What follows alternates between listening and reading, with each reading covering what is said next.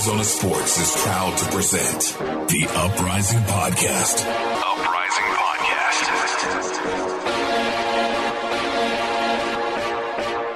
Hello, and welcome into the Uprising Podcast. I am your host, Jake Anderson. Today we have two guests for you. The first is Rising Manager Rick Schantz, and the second is USL VP Communications and Marketing Ryan Madden. But before we dive into that, I want to address a few things. First, my condolences to anyone that may have lost a loved one or has been affected in any way by the novel coronavirus COVID 19. This is an unprecedented time for all of us, and we need to remember the golden rule of treating others the way we would like to be treated. I do not care how cliche that is, and I do not care how old it is when the first time you heard it you were five years old. It applies then, it applies now, and it'll apply forever. So let's remember to do that. Let's make it out on top of this thing. Let's beat it and let's be able to get back to the things that we loved the most, and that's sports and getting back to watching Phoenix Rising matches at Casino Arizona Field. Second thing I want to say is Kellen Olson, my co host from last season, is not going to be co hosting this season. He is our Phoenix Suns beat, so he has a lot on his plate. So that doesn't mean Kellen is completely kicked off the pod. He is more than welcome to come on when he would like and talk footy because we all know how much we love to talk footy, especially when it comes to Phoenix Rising. Now, the last thing I want to say is more of a comedic relief commentary side where I want to know what you guys feel about how often FC and football club is said. For me personally, I think it's said in speech and in conversation too much. I'm not talking about at the stadium where it's now here's your Phoenix Rising Football Club. That's not what I mean. I mean when people are saying, "Oh, I went to a Rising Football Club match," or "I went to a Rising FC match." Maybe I just hear it a lot more. I don't know what it is. It just bothers me because, like, the Arizona Cardinals technically are Arizona Cardinals Football Club, but no one says that.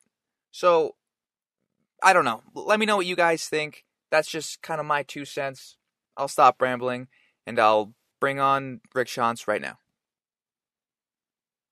what would you say has been maybe the biggest obstacle that when you know when we first hear stay at home you didn't really foresee but you know living through it for a couple months what would you say is the biggest obstacle that you weren't expecting?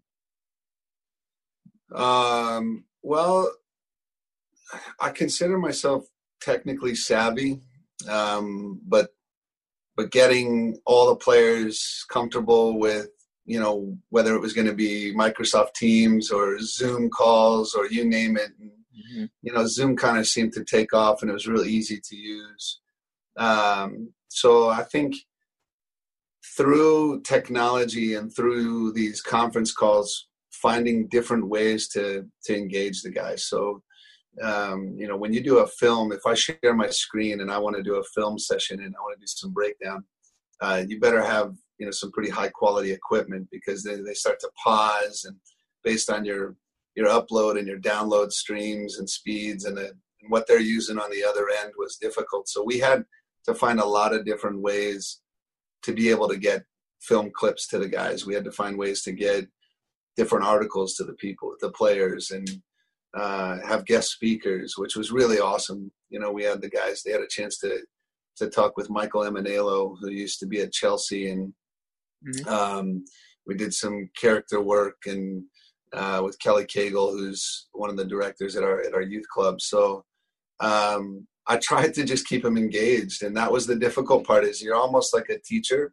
coming up with lesson plans, and whereas it used to be real easy, you come in, you know what you're training, you know what you're training for, and you know what your normal work week is like, and and now it was all of a sudden here you go. You got the, the players are off and you have to figure this out and good luck. And there's no manual for it. No one's ever done it. Um, you know, so we think we did a really good job. The players were always engaged. We spoke to the guys every day.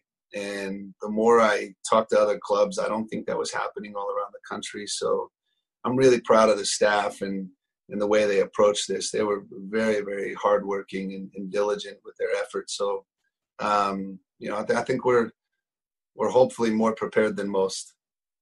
Yeah, that's something Bobby has spoke to me about when you guys were you know, this this last offseason getting new guys, he he told me straight up, you know, when you get guys that are good character guys, everything else will fall in place. So I definitely look the Jordan Schweitzers of the world when you see what he's done for his mom and Phoenix Children's Hospital and all that. So let's go focus on the good side of it now. There's a million positives that we are going to be taking out of this whole, you know, experience. Like you said, there's really no playbook anyone's ever been able to look back on and go, "Oh, this is what we did last time," because unprecedented. What's going to be the biggest positive you take, or when you look back, you're going to be like, "That's what I take out from this whole thing." Um. Well, I'll tell you this: that I've looked at this kind of globally and, and not just literally or, or figuratively, but really all around the world. And the these are the times w- uh, when I always talk about your character being revealed. And I tell our team that all the time that, you know, when we were winning 20 games in a row, it was easy to hide our flaws. It was easy to hide what were we missing in training. And, you know, nobody nobody cared. Everything was perfect. But as soon as you lost and there was a little chink in the armor, it, every every little flaw was revealed. Whether it was frustration, fatigue, you know, poor coaching, bad training management, whatever it is, that those flaws will be revealed in, in moments of crisis. And I say that because that's what I say to the guys is that your true character is revealed in the most difficult moments. And this is one of the most difficult moments, not only in my life as a as a person, as a father, uh, as a as an employee. But I think from a world perspective, what what the U.S. is going through, and we find out a lot about people's character in these moments, you know, and it's very revealing. And the one thing that I'm very proud of is um, the staff has been has stuck together. Our relationships have been stronger. The players have been willing to open up to the staff and, and communicate on a different level now uh, because we had to talk about something other than the games. We weren't playing. Um, so you, you you find out a lot of a lot about people at these times, and that's one of the best things that I'll take away is knowing that I work with some really good people and I work with some really good players, and and not just the soccer player that they are, but the person that they that they they are and the example that they, they give. And it's really opened my eyes to, I guess you would say, the golden rule, you know, and treat people the way that you want to be treated. And um, this is a this has been a good opportunity to kind of take a step back from the rat race that we lived in and and realize we get to a little bit of a reset button. And I hope that the world learns from this and uh, and we realize how precious life is and, and all these moments that we have. So I know it seems a little bit zen like, but but it's that's been a positive for me is to kind of take a step back and look and look around and and be appreciative for what I have. Oh, absolutely. I'm I'm 100% with you. I think this this sport, this game is I don't know. I, I, we're biased, obviously, but there's something about it. It brings the world together, and it just, yeah, like the world's hurting, like you said. Um, yeah. But in terms of on the pitch stuff, obviously return training you know, returned yesterday. Um, so, hey, what what was that like? The the different you know rules that are allowed and you know what you are and aren't allowed to do. Yeah, well, it, it, one, it's I think it's great that the USL took into account that most of these players live together. So MLS's training rules are a little bit different than ours. I think because they they don't live together and they don't all live in one apartment complex. So yeah, for them, you know, one player for for a large space by himself doing his own workout, that's difficult. Um, for us in groups of four, it it's really helpful. You can do a lot, and it's really forced us to be creative in our thinking. Um, here, it's fantastic because we have a great sports performance director, so he warms the guys up, takes them through you know, uh, whatever their prescribed fitness exercise, and then they move to a technical and functional aspect. So uh, we haven't really broken it down to position specific yet. Um, it's more or less based on who they live with and who they ride in the car with.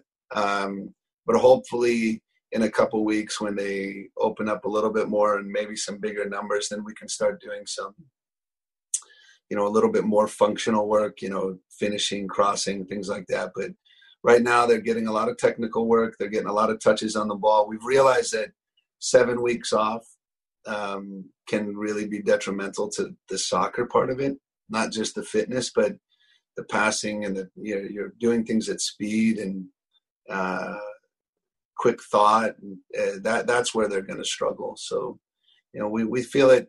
We've probably got six or eight weeks to be prepared, hopefully, and and right now it's it's engaging them um, you know physically and, and technically and trying to get them ready for games i heard you touch a little bit on this this you don't want to make it like a second preseason to where it's just rigorously get in shape for what would that be now you know four months if you went from start to finish so obviously it's hard to answer the question because it's there's just so much unknown but so basically would you say right now this training is more of uh I don't even know how to describe it. Just you know, you're you're trying to get your guys back into shape, so to speak. They've been trying to keep themselves in shape. Um, you only got one game into the season. Mm-hmm. Um, I guess I'm, what I'm trying to ask is uh, basically, what is it that? Because I was reading the rules through it. It says that you know, coaches can't technically what is it give instruction from a uh, a tactical sense. Mm-hmm. Um, obviously, I can imagine how frustrating that can be. Um, so yeah, I guess what from at least for the time being, what is your ultimate goal from these trainings? I guess is what I'm trying to ask. So the first week and maybe even the second week, the reality is to make them feel safe. Uh, it's it's psychological. This is all psychological. What we're accomplishing this week may or may it's not have. A, yeah, it's not going to have a lot of bearing on on how they perform in this in mm-hmm. whatever season we get. Yeah. Uh, what what we're trying to do this week is get them used to waking up at eight o'clock in the morning, having a breakfast, come to the facility, have a training, have lunch, take care of their bodies, get back to the routine that they probably weren't doing. Um, you know, we even eh, in the seven weeks or where they were at home, we were trying to get them on a morning schedule and, get them up every day for a Zoom call by 10. And, but that's different. You know, you, you wake up 20, 15 minutes before and you jump on the computer for 15 minutes and you go back to sleep. And I, there's nothing we could do really to stop that, you know? Um, so it's really about creating normalcy. It's about creating uh, that feeling of the, the coaches and the staff care about us. The, the club cares about us. They, they care about our safety. Uh, they're taking the proper steps to make sure that we're safe. And then I think slowly as people get more comfortable about in their environment then you'll start to create come back to what you said you know some sort of normal activity. And um, you know when we get there we'll look back on these two weeks and say okay good we did some anaerobic and some aerobic capacity work. Um, but we didn't really accomplish a whole whole lot that they didn't already have. Um, you know so we'll start to push them a little harder. These trainings will get more difficult for them but it's really only if they can handle it psychologically, you know, and that they're okay emotionally. Because you got to remember they're people, and that's mm-hmm. the most important yeah. part. Is they're not robots, and they're not just gonna. They'll they'll do what I say, but uh, at the end of the day, I would rather them realize that I would be in the foxhole with them rather than telling them to run into to battle or, or or or into a game and not knowing that I care about their their their psyche really which is most important to me is making when you got players that are happy and love what they're doing and they love coming to work every day then then you're doing a good job as a manager. Yeah absolutely. All right rick last question i will ask you just because i've been wanting to get everyone's opinion on this. So when games do return whenever they do um, i know some people who I, I consider them you know more purists they don't want to play unless there's fans there because it's the whole atmosphere. That's you know the fans are a part of the game just as much as the team. And then I've heard on the other side, you know, we need to get for morale around the world. We need to see games. We need normalcy to come back. You know, we see the Bundesliga is coming back this right. this weekend. What is your feeling on that? Would you like to play regardless of fans just to be back, or do you want to? I mean, obviously you want the fans there, but yeah. Uh, I thought about this a lot, and the reality is I think once we can see some games on TV and you can see competition, that'll help people around the world in general. I think everyone's going to be watching the Bundesliga this week. Where I've been joking with the players on who their favorite team in Germany is going to be now, and um, they were, for me, there are stadiums we play in that have probably less than 500 at a game, so it's not going to be new. Uh, it'll be it'll be no fun at Phoenix Rising Stadium. You know, uh, uh, Casino Arizona Field is usually rocking, and uh, that's an awesome atmosphere and a huge advantage for us. Um, you know, and but if the if our fans can at least watch our boys play on TV and can enjoy the football that they're playing and kind of get get some good emotions out of it, I think that it's important that that we are able to offer something, you know, and uh, I've told our ownership whatever they needed from me and, and the team will be prepared, we'll be ready. And our players got together the other day and they said that, you know, everyone there will probably be an asterisk next to whatever team wins this thing. So it might as well be next to Phoenix Rising. And um, uh, I think the guys, they just want to play. They just want to compete. Um, they love the sport. None of these guys are making millions of dollars. And so being able to play for the fans is, is awesome. But I don't think, I think they just want to play football. And I know I, as a coach, I, I miss seeing them play.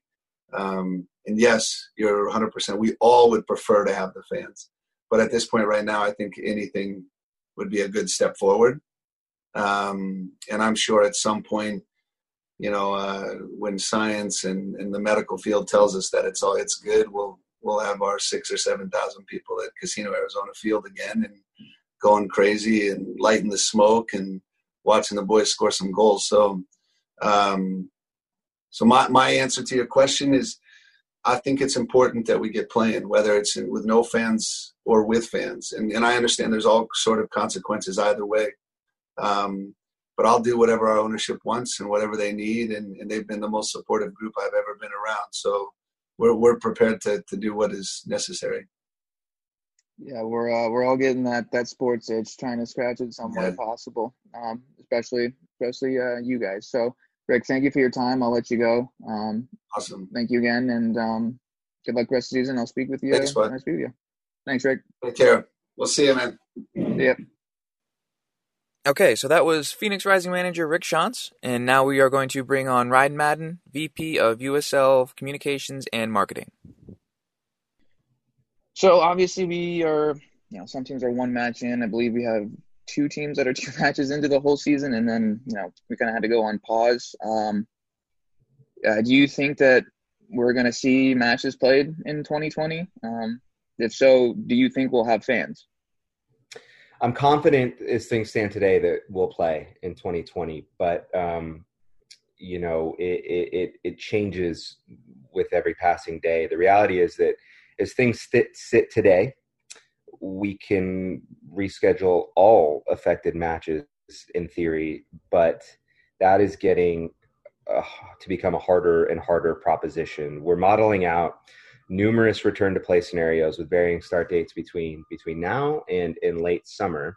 Um, and ultimately the next decision that that we face i think collectively as a league is is we're getting closer to that threshold jake where a traditional competitive format might no longer be feasible and we'll have to have or explore at least um, some form of an altered competition whether that's um, takes the shape of a tournament or regionalized play or potentially even some other creative solutions those are becoming more likely as time goes we're not there yet like i said we can we can still um, theoretically reschedule all affected matches as things stand today. But it is getting harder with every passing the day, with every passing day, and, and we're doing the work to to see what, um, from a practical application standpoint, what those altered competition structures um, could could look like. To the second point of your question about whether or not we play in front of fans, look, it's a it's a no brainer for us that that we want to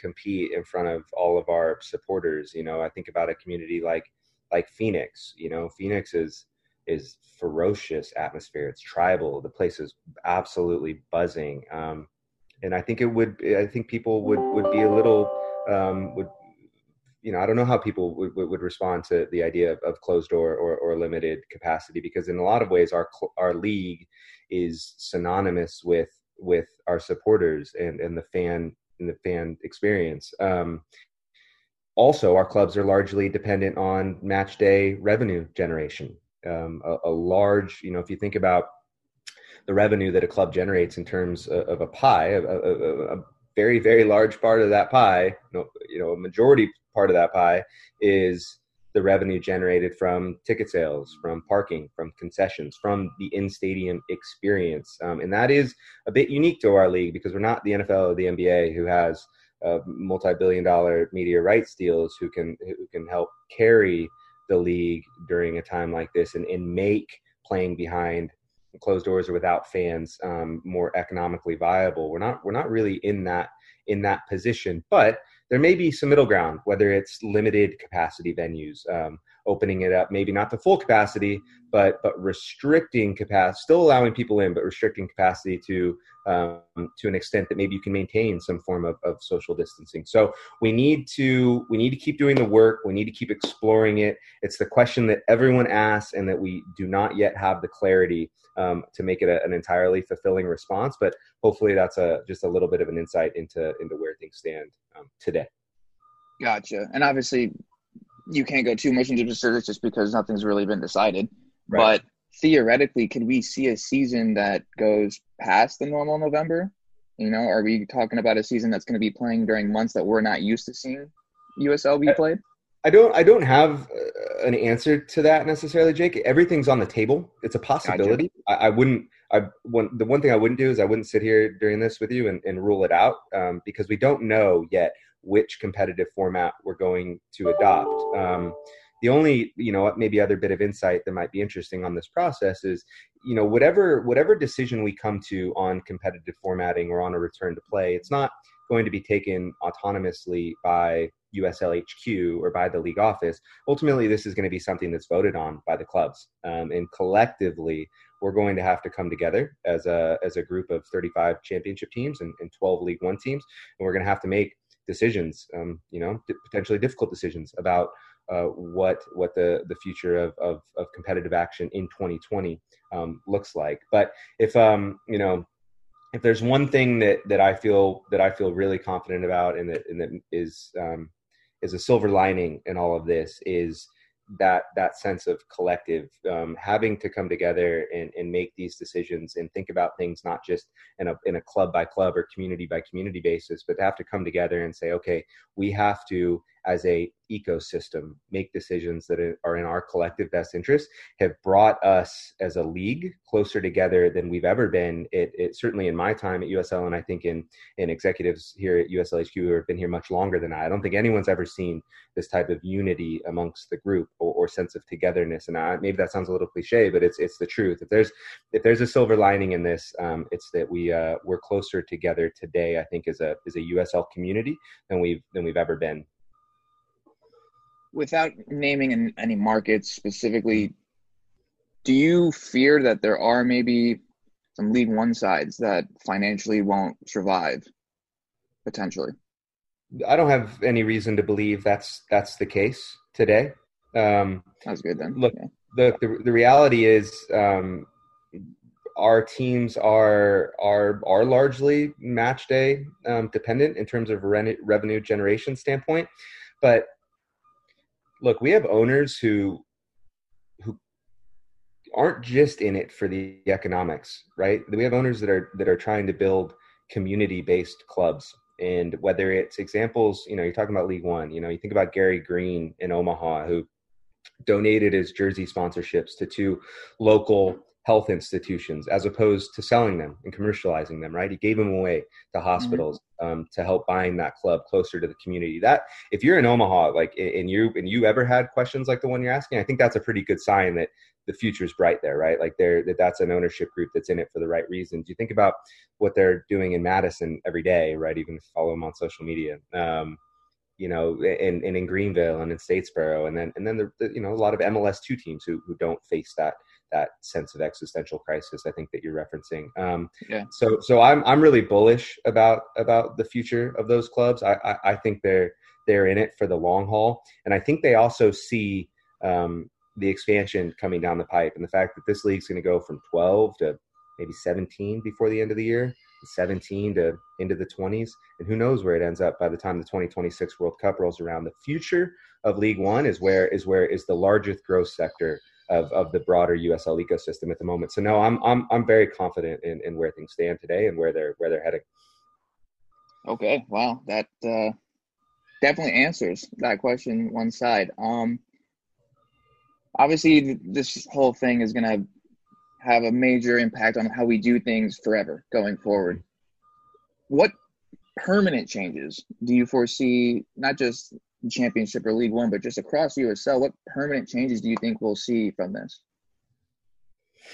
It's a really, it's a really interesting question. I mean, um, you know, you you think about, you know, there's two types of changes, right? So there's there's the permanent and the short term, and the short term are going to be the the competitive formatting and and some of the the things that are going to be unique to this year that you'll probably um, never see again. It's a one-off, and maybe there's some degree of excitement in that. Um, uh, but the the the long term um, is going to be, in my opinion, and and you might expect this from interviewing the USL communications guy, but um, what I think is going to, what I think ultimately is going to come out of this is our clubs. Phoenix Rising is a good example. I think they're going to be uh, have closer ties to the community in the wake of this than than they did coming in. Um, and I don't, I don't think the econ, I don't think there's going to be long term um, economic damage. I don't think there's going to be long term um, institutional or or infrastructure damage to our league based off of this. I think I think the one thing that we're going to take out of this is the fact that our clubs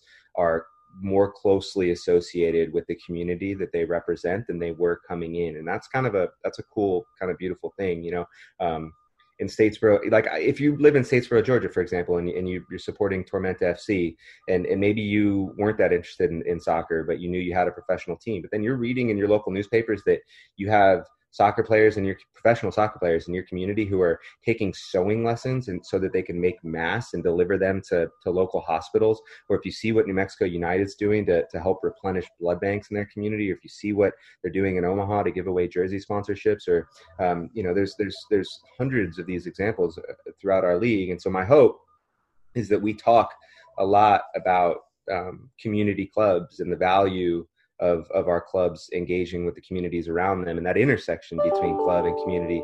And hopefully um, that that is is stronger and and and more um, fulfilling and and more real than um, ever before coming out of this crisis. That's my hope. Oh, i was talking to rick earlier this week and jordan schweitzer when he signed for phoenix before he even came to speak to bobby he went to phoenix children's hospital. Yeah. like and that just speaks to the kind of character that Ben Bobby and I have had these conversations about how you know character first, and while that may be a cliche, like you can see as you're attesting to, you know, I don't know if you've seen on social media, but rising players are calling fans and kind of doing check-ins on how are you doing, kind of thing. And, yeah, look, so, I think to that point, Jake, I think look, I think um, clubs uh, across the world market themselves as as community assets and community organizations right? We see this everywhere. But it maybe it's in times of crisis where you have the opportunity to prove that it's it's not just a talking point that it's not just something that you say right? This is this is real. You do care and you put your time and your energy and your resources, um, including financial, behind making sure that you're supporting the community and helping them heal as best you can. And look, if, if, if any if any community feels more closely associated to their professional soccer club because they know that their clubs are giving back and don't just feel that by virtue of their mere existence do they have some divine right to be supported but they're actually putting the time and the effort and the energy into making sure that that, that emotional investment is both ways um, that's a really that's a really special thing. And that's that's and if you do that longitudinally over a long enough period of time that's how you build generational success on the community level. And that's how you get to the point where you know you know one day you're you're taking your son to a game and his son and then he grows up and is taking his son to a game. And and there becomes this lineage and this history and this culture of of community based um, action that's a that's a special thing man and, and and you can't minimize it you can't diminish it it's it's it's real a little bit of a, a transition I, I, I want to talk a little bit about the, the uslpa Yep. Um, so, from my understanding, within the last two years, the USLPA has been recognized by USL as the representation for both Championship and League One. But a CBA doesn't necessarily exist the way it would in you know MLB or uh, the NBA, NFL, what have you.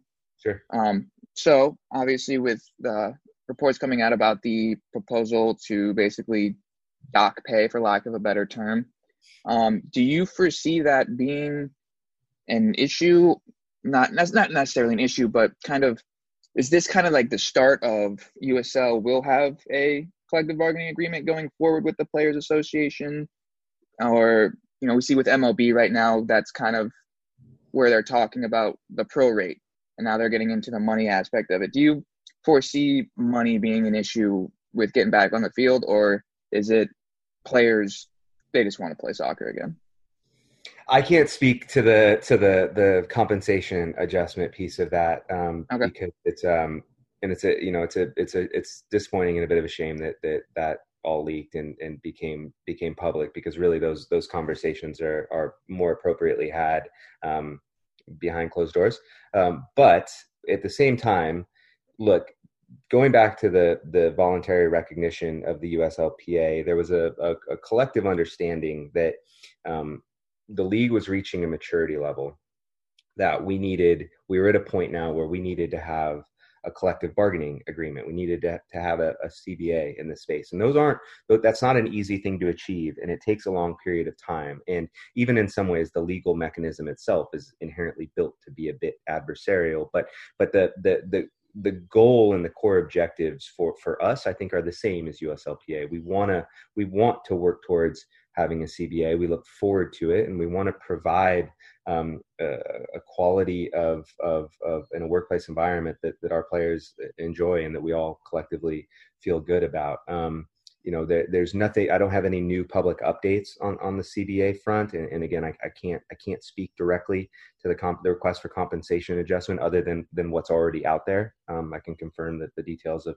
the previous reporting, um, but no, look, it's um, we all we're in it i think for the same reasons and and um it it might it might take a little while to get there but um but i i think the relationship is good and i think we're we're making progress. So yesterday it uh, came out recording this on thursday. On wednesday it came out that uh, phoenix rising has been named a founder of mls elite player development program.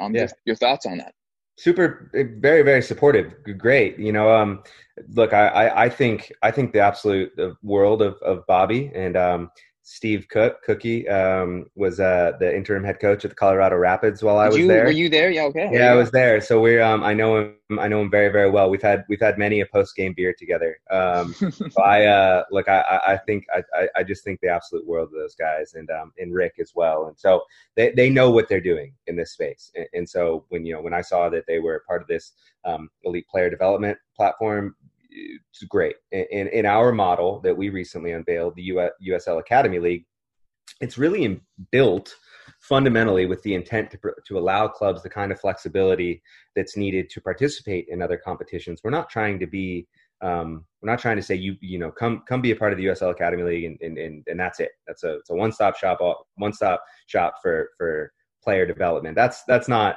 that's probably not the best pathway to success right? Like we need we need to create an environment that our clubs can can come in and participate and help um, provide the next the next the, the next generation of, of future professional soccer talent maybe even professional you know us men's national team talent.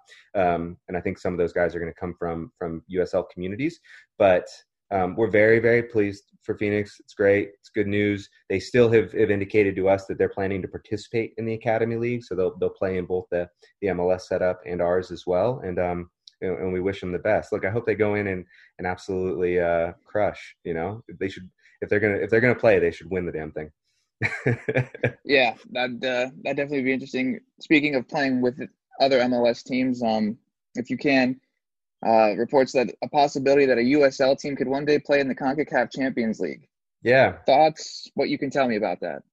Uh, look, it's an ambition of ours. Um, we have we're we're not a traditional second division, and I know I know you know mm-hmm. these things, but we have look we have 47 professional communities around the country. Our footprint is huge. We have a billion dollars um, already invested or proposed um, for stadium investments across the country. No one's building more soccer-specific stadiums than USL is. We um, we have a, a, a, media rights deal with ESPN that makes us the largest provider of professional soccer to ESPN Plus of any league in the world. Um, and we had, you know, we have dozens of players that, that go off and participate for their senior um, international teams in in Concacaf competition. I think we had, you know, 26 players at the most recent Gold Cup. So um, USL, you know, isn't just the best second division in CONCACAF. You could you could make a strong case that it's the third biggest league in CONCACAF, regardless of division. So the idea that USL wants or is pursuing or has ambition um, for greater representation in, in the qualifying events that lead to the CONCACAF Champions League, I don't. The headline is is a bit sensational, maybe, but I don't think if you if you if you really look at it and you do the calculus that it's um that it's outside the realm of reason. So we've had conversations with CONCACAF, and um, as things stand today, only only top divisions are, are, are eligible to play. But um, they they've shown a willingness to to at least continue those conversations, and um, they've even hinted um, publicly that they may be interested in expanding the the CONCACAF Champions League down the road. So we'll see what happens. I think because we got a little, we got a crazy taste of it, honestly in the beginning, and then we, you know, everything got shut down, and I think maybe people are just remembering how crazy that was, and yeah. especially here to see to see that any games of that magnitude being played here would be amazing.